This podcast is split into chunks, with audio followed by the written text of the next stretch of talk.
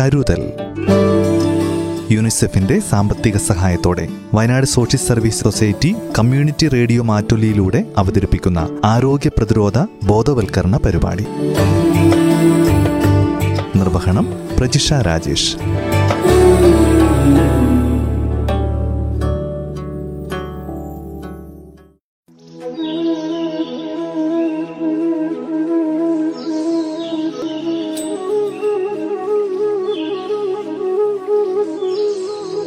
നമസ്കാരം എല്ലാ പ്രിയ ശ്രോതാക്കൾക്കും കരുതലിന്റെ പുതിയൊരധ്യായത്തിലേക്ക് സ്വാഗതം. ഒരു നിശ്ചിത രോഗത്തിനെതിരെ ശരീരത്തിന്റെ പ്രതിരോധശേഷി വർദ്ധിപ്പിക്കുന്ന ജീവക്കൂട്ടിനെയാണ് വാക്സിൻ എന്ന് പറയുന്നത്. രോഗാണുക്കളെ നശിപ്പിക്കാൻ രോഗാണുക്കളെ തന്നെ ഉപയോഗിക്കുക എന്നതാണ് വാക്സിനേഷന്റെ തത്വം. രോഗാണുക്കൾക്കെതിരെ പ്രവർത്തിക്കാൻ ശേഷിയുള്ള ശ്വേതരക്താണുക്കളെ നേരത്തെ സജ്ജമാക്കുകയാണ് വാക്സിനേഷനിൽ ചെയ്യുന്നത്. ആന്റിജനുകളുടെ സാന്നിധ്യം മനസ്സിലാക്കി അവയ്ക്കെതിരെ ഉത്തേജിതമാകുവാൻ ലിംഫോസൈറ്റുകൾക്ക് കഴിവുണ്ട്. ജീവനുള്ളവയും ഇല്ലാത്തവയുമായ രോഗാണുക്കളെ വാക്സിനുകളായി ഉപയോഗപ്പെടുത്തുന്നുണ്ട്. പേപ്പട്ടി വിഷബാധയ്ക്കെതിരെയുള്ള റാബിസ് വാക്സിനുകൾ പോളിയോ രോഗത്തിനെതിരെയുള്ള സാൽക്ക് വാക്സിനുകൾ എന്നിവയിൽ മൃതങ്ങളായ അണുക്കളെയാണ് ഉപയോഗിക്കുന്നത്. ക്ഷയരോഗത്തിനെതിരെയുള്ള ബി സി ജി കുത്തിവെപ്പിന് ജീവനുള്ളതും നിർവീര്യമാക്കപ്പെട്ടതുമായ രോഗാണുക്കളെ ഉപയോഗിക്കുന്നു. വസൂരി രോഗബാധയ്ക്കെതിരെ സജീവമായ ഗോവസൂരി രോഗാണുക്കളെയാണ് ഉപയോഗിച്ചിരുന്നത്. ചില വാക്സിനുകളിൽ രോഗാണുക്കൾ ഉൽപ്പാദിപ്പിക്കുന്ന ടോക്സിനുകൾ നിർവീര്യമാക്കിയാണ് ഉപയോഗിക്കുന്നത്.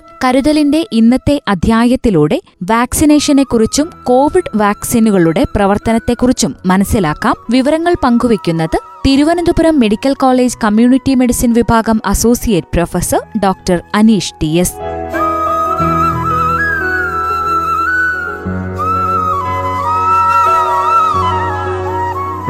വാക്സിനേഷന്റെ ഒരു പശ്ചാത്തലം നമുക്ക് എല്ലാവർക്കും അറിയാവുന്നതുപോലെ വാക്സിനേഷന് നമ്മൾ വിചാരിക്കുന്നത് പോലെ എഡ്വേർഡ് ജെന്നർ ആയിരത്തി എഴുന്നൂറ്റി തൊണ്ണൂറ്റി ആറിൽ കണ്ടെത്തിയ ഒരു സങ്കേതമല്ല വാക്സിനേഷൻ. വാക്സിനേഷൻ ഏതാണ്ട് അയ്യായിരത്തിൽ ചില്ലുവാനും വർഷങ്ങളുടെ പഴക്കമാണ്. പ്രാചീന ചൈനയിൽ പ്രത്യേകിച്ചും വസൂരിക്കെതിരെ വാക്സിനേഷൻ അവർ ഉപയോഗിച്ചിരുന്നു. അവരെന്താ ചെയ്തിരുന്നതെന്ന് വെച്ച് കഴിഞ്ഞാൽ വസൂരി വന്നിട്ടുള്ള ആളുകളുടെ ശരീരത്തിൽ തന്നെയുള്ള സ്രവങ്ങൾ വസൂരിക്കെതിരെ ഉപയോഗിക്കായിരുന്നു. അത് വളരെ അപകടകരമാണ്. അങ്ങനെ ചെയ്യുമ്പോൾ ഏതാണ്ട് ഒരു പത്ത് ശതമാനത്തോളം ആളുകൾ മരിച്ചു പോകും അപ്പോൾ ആളുകളെ മരിച്ചാലും കുഴപ്പമില്ല രോഗം വരരുത് എന്ന് വിചാരിച്ചിട്ട്. കാരണം എന്തായാലും സമൂഹത്തിൽ ജീവിച്ചിരുന്ന വസൂരി വരും. വസൂരി വൈൽഡ് വസൂരിയാണ് വരുന്നതെങ്കിൽ മരിക്കാനുള്ള സാധ്യത അമ്പത് ശതമാനമുണ്ട്. അപ്പൊ അമ്പത് ശതമാനം മരണസാധ്യത ഉള്ള ഒരു സമൂഹത്തിൽ ജീവിക്കുന്നതിനേക്കാൾ നല്ലത് നേരത്തെ തന്നെ രോഗത്തിന് പിടികൊടുത്ത് ഒരു പത്ത് ശതമാനം മരണസാധ്യത കൈവരിക്കുന്നതാണ് എന്ന് വിചാരിച്ച് ചെയ്തുകൊണ്ടിരുന്ന ഒരു സമൂഹം ഉണ്ടായിരുന്നു. അപ്പൊ ആ ഒരു രീതിയിൽ നിന്നും ഇന്നത്തെ സാഹചര്യത്തിൽ എത്രത്തോളം വാക്സിനുമായിട്ട് ബന്ധപ്പെട്ട സൈഡ് ഇഫക്റ്റ് എത്രത്തോളം കുറഞ്ഞിട്ടുണ്ട് എന്നുള്ളത് നമ്മൾ മനസ്സിലാക്കേണ്ടതാണ്. കഴിഞ്ഞ കുറേ വർഷങ്ങളായിട്ട് നമുക്ക് വളരെ കുറച്ച് മാത്രം വാക്സിൻസ് മാത്രമേ വാക്സിൻ പ്ലാറ്റ്ഫോംസ് വാക്സിൻ നിർമ്മിക്കാനുള്ള രീതി മാത്രമേ ലഭ്യമായിരുന്നുള്ളൂ എന്നുള്ള കാര്യം നമുക്ക് എല്ലാവർക്കും അറിയാം. അതിപ്പോ എഡ്വേർഡ് ജെന്നർ കണ്ടുപിടിച്ചതുപോലെയുള്ള മറ്റൊരു രോഗം ഗോവസൂരി എന്ന് പറഞ്ഞ രോഗത്തിനെതിരെയുള്ള വൈറസിനെ വസൂരിക്കെതിരെ ഉപയോഗിക്കുക എന്നുള്ളൊരു തന്ത്രം. അതല്ലാന്നുണ്ടെങ്കിൽ ലൂയി പാസ്റ്ററൊക്കെ കണ്ടെത്തിയതുപോലെ ലൂയി പാസ്റ്ററുടെയൊക്കെ ചരിത്രം വാക്സിനേഷന്റെ ചരിത്രത്തിലും മനുഷ്യനോടുള്ള മനുഷ്യരാശിയോടുള്ള പ്രേമത്തിന്റെ ചരിത്രത്തിലൊക്കെ വളരെ എഴുതപ്പെടേണ്ട അധ്യായങ്ങളാണ്. അദ്ദേഹം പാരീസിന്റെ തെരുവുകളിൽ നിന്നും നായ്ക്കളെ ശേഖരിച്ച് പേ പിടിച്ച നായ്ക്കളുടെ ഉമിനീര് കളക്ട് ചെയ്ത് അദ്ദേഹം പഠനം നടത്തുകയായിരുന്നു. അത് പഠനം നടത്തിക്കൊണ്ടിരിക്കുന്ന സമയത്താണ് പാരീസിൽ ജോസഫ് മീസ്റ്റർ എന്ന് പറയുന്ന ഒരു ചെറു ഒരു കൊച്ചു പയ്യനെ ഒരു ഒൻപത് വയസ്സുള്ള കുട്ടി സ്കൂളിൽ പോകുന്ന സമയത്ത് ആ കുട്ടിയെ ഭ്രാന്തൻ നായകൾ ആക്രമിക്കുകയും ഭീകരമായിട്ട് മുറിപ്പെടുത്തുകയും ചെയ്യുക. അന്നത്തെ കാലത്ത് വാക്സിൻ ഇല്ല. അന്നത്തെ കാലത്ത് പേവിഷബാധ പ്രത്യേകിച്ചും പേപ്പട്ടി ഇത്ര ദാരുണമായിട്ട് ഉപദ്രവിച്ചു കഴിഞ്ഞാൽ മരണത്തിന് വിട്ടുകൊടുക്കുക എന്നുള്ളതല്ലാതെ മറ്റ് സങ്കേതങ്ങളൊന്നും തന്നെ ഇല്ല. ആ സമയത്താണ് പരീക്ഷണത്തിലിരുന്ന വസ്തു ലൂയി പാസ്റ്റർ കുട്ടിയുടെ ദേഹത്ത് കുത്തിവയ്ക്കുകയും കുട്ടി അതിലൂടെ രക്ഷപ്പെടുകയൊക്കെ ചെയ്യുന്ന ചരിത്രപരമായിട്ടുള്ള മുഹൂർത്തങ്ങളിലൂടെയാണ് വാക്സിനേഷൻ കടന്നു വന്നിട്ടുള്ളത്. ഇന്നും ആയിരക്കണക്കിന് ലക്ഷക്കണക്കിന് ആളുകളെ നമ്മളാണെങ്കിലും നിരത്തിലേക്ക് ഇറങ്ങുമ്പോൾ ഒരു വാക്സിൻ വിരുദ്ധനാണെങ്കിൽ പോലും പട്ടി അടിച്ചു കഴിഞ്ഞാൽ തൊട്ടടുത്തുള്ള ആശുപത്രിയിൽ പോയി കുത്തിവപ്പെടും. കാരണം നമുക്ക് പേടിയാണ്. കാരണം ലോകത്ത് നമുക്ക് ചിന്തിക്കാവുന്ന ഏറ്റവും മോശമായിട്ടുള്ള മരണങ്ങളിലൊന്ന് പേവിഷബാധ കണ്ടുള്ള മരണമാണ്. നമുക്ക് ഒരുപക്ഷെ അറിയാമായിരിക്കും പേവിഷബാധ പ്രത്യേകിച്ച് നമ്മളുടെ ഓർമ്മയെയും ബുദ്ധിയെയും ശരിക്കും ദുർബലപ്പെടുത്തുന്ന രീതിയിൽ പ്രവർത്തിക്കില്ല. പേവിഷബാധ ഏറ്റിരിക്കുന്ന ആൾക്ക് മരണത്തിന് തൊട്ടു മുമ്പ് വരെ അയാൾ പേവിഷബാധ ഏറ്റയാളാണെന്ന് മനസ്സിലാവുകയും അതോടൊപ്പം തന്നെ ചുറ്റും വരുന്ന സംജ്ഞകളോട് പ്രത്യേകിച്ചും പ്രകാശം വെള്ളം ഇതിനോടൊക്കെ വളരെ അഗ്രസീവായിട്ട് റിയാക്ട് ചെയ്യുകയും ശരീരത്തിൽ വളരെ മോശപ്പെട്ട ഒരു അവസ്ഥയിലേക്ക് നമ്മളെ നയിക്കുകയൊക്കെ ചെയ്യുന്ന വളരെ ദാരുണമായിട്ടുള്ള ഒരു അന്ത്യത്തിൽ നിന്നും ഇപ്പോഴും ദശലക്ഷക്കണക്കിന് ആളുകളെ രക്ഷിച്ചുകൊണ്ടിരിക്കുന്ന ഒരു സങ്കേതമാണ് പേവിഷബാധയ്ക്കെതിരെയുള്ള കുത്തിവയ്പ്. കേരളത്തിന്റെ ഒരു സാഹചര്യം നമ്മൾ എടുത്തു കഴിഞ്ഞാൽ നമുക്കറിയാം നമ്മുടെ നാടാണ് ഇന്ത്യയിൽ ഏറ്റവും അധികം കുത്തിവയ്പ്പുകൾ കുട്ടികൾക്ക് നടക്കുന്ന ഒരു സ്ഥലം. അതുകൊണ്ട് തന്നെ കുട്ടികൾ ഉണ്ടാകുന്ന രോഗങ്ങൾ. ലോകത്തിലെ ഏറ്റവും കൂടുതൽ അഞ്ചു വയസ്സിന് താഴെയുള്ള കുട്ടികൾ ലോകത്തിൽ ഏറ്റവും കൂടുതൽ മരണപ്പെടുന്ന രാജ്യം ഇന്ത്യയാണ്. അത് അത് നമ്മുടെ നാട്ടിൽ ഏറ്റവും കുറവാണ്. പേവിഷബാധ ഏറ്റ് നമ്മുടെ നാട്ടിൽ ഇപ്പോഴും ഓരോ വർഷവും ആയിരത്തിൽ ചില്ലുവാനും ആളുകൾ ആയിരത്തിൽ ചില്ലുവാനും ആളുകൾ നമ്മുടെ നാട്ടിൽ മരിക്കുന്നുണ്ട്. പക്ഷെ വളരെ അപൂർവമായിട്ട് മാത്രമാണ് കേരളത്തിൽ നിന്നും പേവിഷബാധയായിട്ട് ബന്ധപ്പെട്ട ഒരു മരണം റിപ്പോർട്ട് ചെയ്യുന്നത്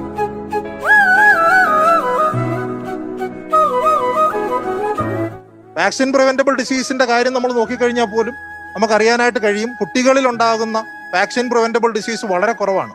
നമ്മുടെ നാട്ടിൽ എത്രയോ വർഷങ്ങളായിട്ട് നിയോനേറ്റൽ ടെറ്റനസ് കാണാനേ ഇല്ല. അതിനൊക്കെ പ്രധാനപ്പെട്ട കാരണം വാക്സിനേഷൻ ആണ്. വാക്സിനേഷൻ എങ്ങനെയാണ് വർക്ക് ചെയ്യുന്നത് എന്നുള്ള കാര്യം ഇന്ന് ഇപ്പം എല്ലാവർക്കും അറിയാം. നിങ്ങൾക്ക് ഏതെങ്കിലും ഒരു ഗൂഗിൾ സെർച്ച് ചെയ്താലോ അല്ലാന്നുണ്ടെങ്കിൽ ഏതെങ്കിലും ഓതറൈസ്ഡ് വെബ്സൈറ്റിൽ കയറി കഴിഞ്ഞാൽ നിങ്ങൾക്ക് അറിയാൻ കഴിയും എങ്ങനെയാണ് വാക്സിൻ വർക്ക് ചെയ്യുന്നത്. വാക്സിൻ വർക്ക് ചെയ്യുന്നത് നമ്മളുടെ ശരീരത്തിന്റെ രോഗപ്രതിരോധ ശക്തിയെ ഉദ്ദീപിപ്പിച്ചുകൊണ്ടാണ്. രോഗപ്രതിരോധ ശക്തി എന്ന് പറയുന്നത് ഒരു പട്ടാള ക്യാമ്പ് പോലെയാണ്. നമ്മൾ പട്ടാളക്കാരെ തുറന്നു വിട്ടു കഴിഞ്ഞാൽ നമ്മൾ വിചാരിക്കുന്ന രീതിയിൽ തന്നെ എല്ലാ പട്ടാളക്കാരും പ്രവർത്തിച്ചു കൊള്ളണമെന്നില്ല. അതിൽ ചില ആളുകൾ അങ്ങോട്ടോ ഇങ്ങോട്ടോ നമ്മളുടെ നീങ്ങാനുള്ള ഒരു സാധ്യതയുണ്ട്. അത് പട്ടാളക്കാർ ഇറങ്ങി എന്നുള്ളതിന്റെ ഒരു ലക്ഷണമാണ്. അപ്പൊ അതുകൊണ്ട് നമ്മുടെ വാക്സിനേഷൻ നമ്മുടെ ഇമ്മ്യൂണിറ്റി ബൂസ്റ്റ് ചെയ്യുന്ന സമയത്ത് അതുമായിട്ട് ബന്ധപ്പെട്ട ചില അപകടങ്ങൾ ഉണ്ടാകാനുള്ള സാധ്യതയുണ്ട്. ചിലപ്പോൾ അത് വളരെ അപകടകരമാകാനുള്ള സാധ്യതയുണ്ട്. അപ്പോൾ വളരെ അപകടകരമാകാനുള്ള സാധ്യതയെ കുറയ്ക്കുന്നതിന് വേണ്ടിയിട്ടാണ് വാക്സിനേഷൻ പരീക്ഷണങ്ങൾക്ക് ശേഷം മാത്രം തന്നെ ഇറക്കും ഇപ്പോൾ വന്നിരിക്കുന്ന കോവിഷീൽഡ് എന്ന് പറഞ്ഞ വാക്സിൻ ഇപ്പോഴാണ് നമ്മുടെ കയ്യിലേക്ക് കിട്ടിയത്. ഈ മോളിക്യൂൾ ഈ കോവിഷീൽഡിനെ ഉണ്ടാക്കിയിരിക്കുന്ന ആ ഒരു പദാർത്ഥം എന്നാണ് ഉണ്ടായത് എന്ന് ചോദിച്ചു കഴിഞ്ഞാൽ രണ്ടായിരത്തി ഇരുപത് മാർച്ച് മാസത്തോടു കൂടി ഉണ്ടാക്കിയ ഒരു സാധനമാണ്. അതിൽ യാതൊരു വ്യത്യാസവും അത് കഴിഞ്ഞ് വരുത്തിയിട്ടില്ല. രണ്ടായിരത്തി ഇരുപത് മാർച്ച് മാസത്തിൽ ഉണ്ടാക്കിയ സാധനം ഏകദേശം ഒരു വർഷം കഴിഞ്ഞ് മാത്രം നമ്മുടെ കയ്യിൽ എത്തുന്നത് എന്തുകൊണ്ടാണ്? എന്തുകൊണ്ടാണ് അന്ന് തന്നെ അത് വ്യാപകമായിട്ട് കുത്തിവെക്കാഞ്ഞത്? നേരത്തെ പറഞ്ഞല്ലോ ചൈനയിൽ സത്യത്തിൽ ഈ രോഗം ഉണ്ടാക്കുന്ന വൈറസിന്റെ ജനിതക ഘടന നിർദ്ധാരണം ചെയ്ത് ലോകത്തിന് മുഴുവനായിട്ട് അവർ ഓപ്പൺ മീഡിയയിൽ പബ്ലിഷ് ചെയ്യുന്ന സമയത്ത് അത് കഴിഞ്ഞുള്ള ആഴ്ചകളിൽ തന്നെ നമ്മളിപ്പോൾ ഉപയോഗിക്കുന്ന എല്ലാ വാക്സിനും രൂപപ്പെട്ട് കഴിഞ്ഞു കാരണം ഇന്നത്തെ സാഹചര്യത്തിൽ വാക്സിൻ ഉണ്ടാക്കാൻ വളരെ എളുപ്പമാണ്. കാരണം ജനിതക ഘടന കിട്ടിക്കഴിഞ്ഞാൽ ഏത് പ്രോട്ടീനാണോ ഏറ്റവും അധികം രോഗപ്രതിരോധ ശക്തി നൽകുന്നത് അതിന് നിദാനമായിട്ടുള്ള ജനിതക പ്രോട്ടീനെ എടുത്തിട്ട് വാക്സിൻ ഉണ്ടാക്കുക എന്ന് പറഞ്ഞാൽ വളരെ എളുപ്പമാണ്. പക്ഷേ ഉണ്ടാക്കിയ വാക്സിൻ മനുഷ്യർക്ക് കൊടുത്ത് മനുഷ്യർക്ക് മുമ്പ് മൃഗങ്ങൾക്ക് പരീക്ഷിക്കണം മൃഗങ്ങളിൽ പരീക്ഷിച്ച് അവരുടെ രോഗപ്രതിരോധ ശക്തി ഉണരുന്നു നോക്കണം. അത് കഴിഞ്ഞ് മനുഷ്യരിലേക്ക് കൊടുക്കണം.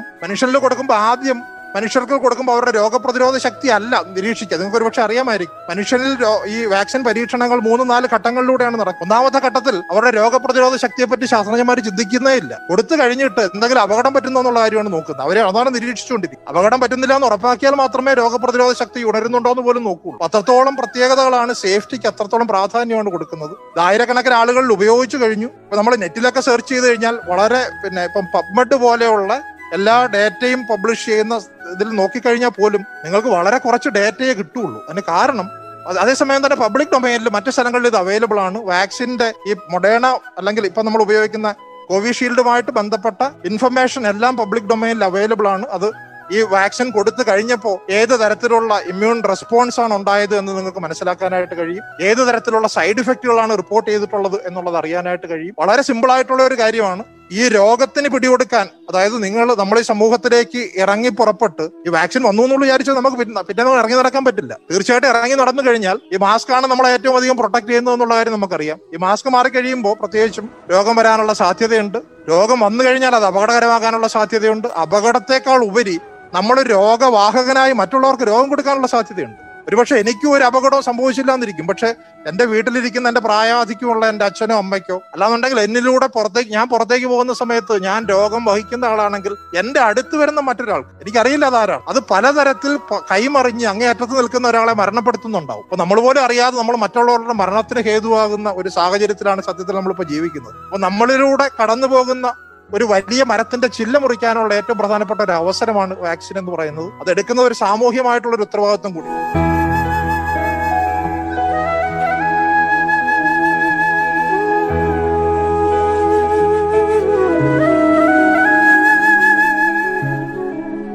എല്ലാവർക്കും അറിയാവുന്നതുപോലെ ഇത് എത്രത്തോളം നീണ്ടു നിൽക്കും എന്നുള്ളതിന് വളരെ കൺക്ലൂസീവായിട്ട് നൂറ് ശതമാനം ഉറപ്പുള്ള ഒരു ഉത്തരം നൽകാനായിട്ട് കഴിയില്ല. കാരണം ഇപ്പോൾ ഉദാ ഒരു ഉദാഹരണം പറഞ്ഞു കഴിഞ്ഞാൽ ഹെപ്പറ്റൈറ്റിസ് ബിക്കെതിരെയുള്ള വാക്സിൻ എടുക്കുന്ന സമയത്ത് നമ്മൾ പറഞ്ഞുകൊണ്ടിരുന്നത് അഞ്ച് വർഷം ഇത് സംരക്ഷണം തരും. അഞ്ച് വർഷത്തിന് ശേഷം നിങ്ങൾ ബൂസ്റ്റർ ഡോസ് എടുക്കണം എന്ന് പറഞ്ഞിരുന്നു. അതിന് കാരണം അതുവരെയുള്ള നിരീക്ഷണ പരീക്ഷണങ്ങളുടെ അടിസ്ഥാനത്തിൽ അഞ്ച് വർഷത്തോളമാണ് ഇതിന്റെ പ്രൊട്ടക്ഷൻ നീണ്ടു നിൽക്കുന്നത് എന്ന് അറിയാമായിരുന്നു. പക്ഷെ പിന്നീട് നമുക്ക് മനസ്സിലായ ഒരു കാര്യം. അതിന്റെ പ്രൊട്ടക്ഷൻ സാധാരണ ഒരാളിൽ ആദ്യം തന്നെ രോഗത്തിന്റെ പ്രൊട്ടക്ഷൻ കിട്ടിയ ആളിൽ ഇരുപത് വർഷത്തിൽ കൂടുതൽ നീണ്ടു നിൽക്കുന്നു എന്നാണ് പിന്നീട് മനസ്സിലായത്.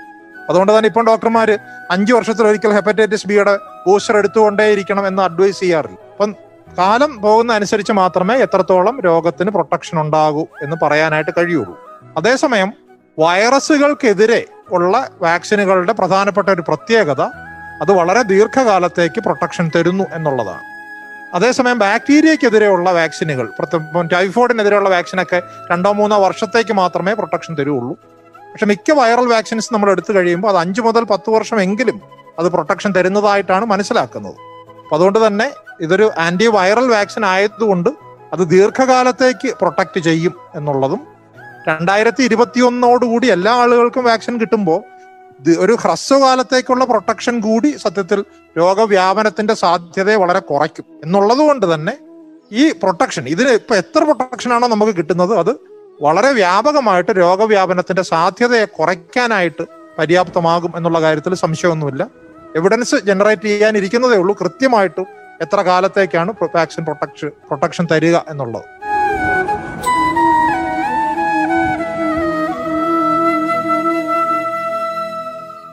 ശ്രോതാക്കൾ ഇന്ന് കരുതലിലൂടെ കേട്ടത് കോവിഡ് വാക്സിനേഷനെക്കുറിച്ചും അതിന്റെ പ്രവർത്തന തത്വങ്ങളെക്കുറിച്ചുമാണ് വിവരങ്ങൾ പങ്കുവച്ചത് Thiruvananthapuram medical college community medicine വിഭാഗം associate professor doctor Aneesh T S. കരുതലിന്റെ ഇന്നത്തെ അധ്യായം ഇവിടെ പൂർണമാകുന്നു. നന്ദി നമസ്കാരം.